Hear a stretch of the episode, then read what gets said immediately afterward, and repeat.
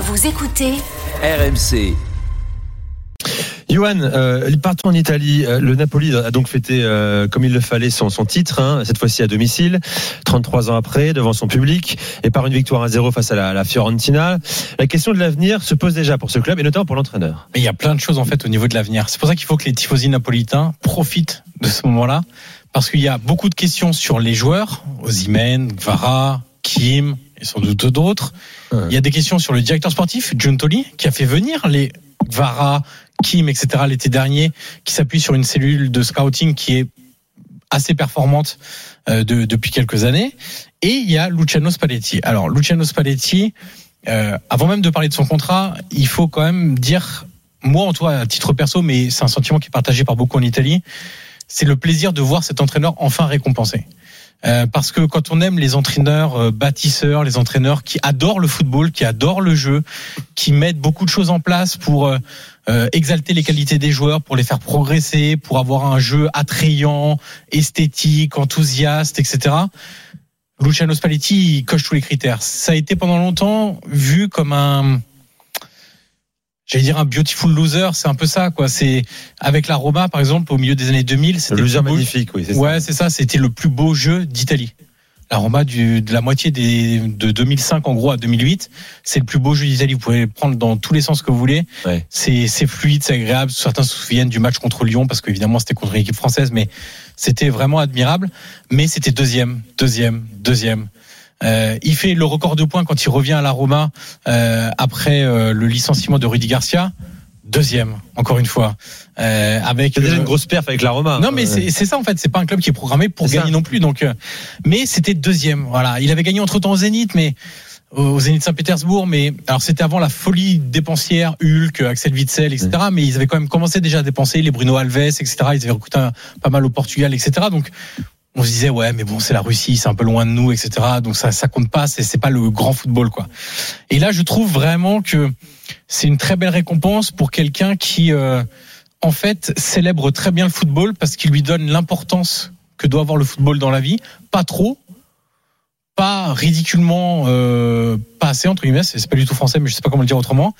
C'est la juste place du football dans la vie et dans la société, qui a des phrase un peu philosophique parfois, il en joue un peu, c'est quelqu'un de très théâtral, il s'aime beaucoup, c'est un Toscan, il s'aime beaucoup, voilà. Les Toscans s'aiment beaucoup, oui. Les Toscans s'aiment beaucoup, évidemment. C'est le côté un peu hautain des Toscans, qui est... Après, c'est pas mal là-bas, quand même. Non, mais c'est pas ça, mais c'est même... c'est culturel, quoi. C'est même, voilà, culturel, un héritage. Hein, voilà. L'esthétisme florentin. Exactement. Et donc, c'est vrai qu'il s'aime beaucoup et parfois, il est... Moi, je vois des conférences de presse, j'ai envie de le gifler. C'est-à-dire que c'est toujours un ton un peu théâtral, il se met en scène, etc. La longue pause avant de parler, etc. On a l'impression, on lui dit, c'est bon, calme-toi, t'es en train de parler juste du 4-3-3 de la semaine prochaine. Mais ça fait partie du personnage. Et je sais que ça gonfle des joueurs. Il y a des joueurs qui n'en peuvent plus de ces postures théâtrales-là, de cette forte estime de soi. Ouais. On sait que ça a clashé avec pas mal de joueurs, les Totti, les Icardi, les joueurs généralement qui ont un gros ego. C'est un peu difficile avec Spalletti. Ça marche bien pendant un certain temps et après, ça devient un peu plus difficile. Mais honnêtement, c'est vraiment un entraîneur top qui restera dans l'histoire du football italien, non pas par le nombre de trophées. Il y a plein d'entraîneurs qui ont gagné plus que lui, mais il y a très peu d'entraîneurs qui ont autant construit pour le bien du football italien. Prenez la Roma, vous prenez l'Udinese, et il ramène l'Inter en Ligue des Champions aussi. Là, il fait le titre avec le Naples qui est attendu depuis 33 ans.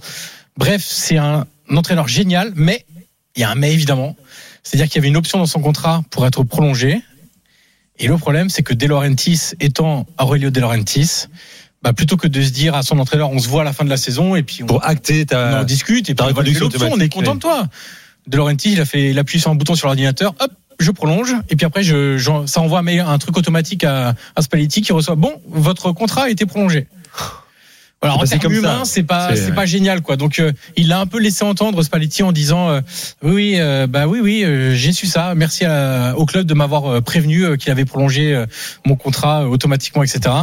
Et il a dit, on aura le temps de se voir avec Aurelio De Laurentiis pour parler du futur de la programmation. Ça y est, le contrat est reconduit après. Ouais, bien sûr. Qu'il a la porte, hein, mais... Ouais, c'est ça.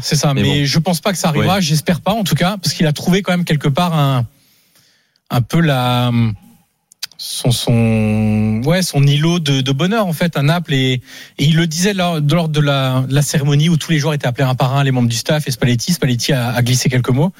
Et il y a une phrase qui a fait marrer tout le monde et qui est très drôle. Il dit justement, avec cette réputation de loser magnifique, il dit on m'avait dit que Naples était la cité des miracles, ouais. Et imaginez, vous venez de me faire gagner un Scudetto. Imaginez que vous êtes bien la cité des miracles. Et donc voilà, donc, il y a quand même un peu d'humilité, d'autodérision, d'humour, quand même, ouais. Un peu d'autodérision et un peu d'humour, mais c'est vrai que honnêtement, ça serait vraiment dommage que le mariage s'arrête là, parce que il correspond tout à fait à ce que les Napolitains attendaient, à ce que le football moderne nécessite. Tout à fait. Et on attend de voir maintenant ce que sera l'année 2 de Spalletti. Justement. Ce sera impossible. En fait, il faudra surtout que les Napolitains ne commencent pas la saison prochaine en se disant il faut qu'on fasse aussi bien. C'est impossible. Mais ils pourraient attendre 33 ans encore pour être un nouveau champion d'Italie. Et juste, faites déjà. Voilà, profitez déjà. Pendant un an, vous êtes les champions d'Italie. Voilà. Déjà, premièrement. Et ensuite, l'année prochaine viendra. Et c'est le projet aussi de grandir en Ligue des Champions aussi, de passer des quarts de finale. Sachant qu'ils ont déjà fait un quart de finale, ce qui est déjà pas mal non plus. Quoi. Première fois de leur histoire. Ouais.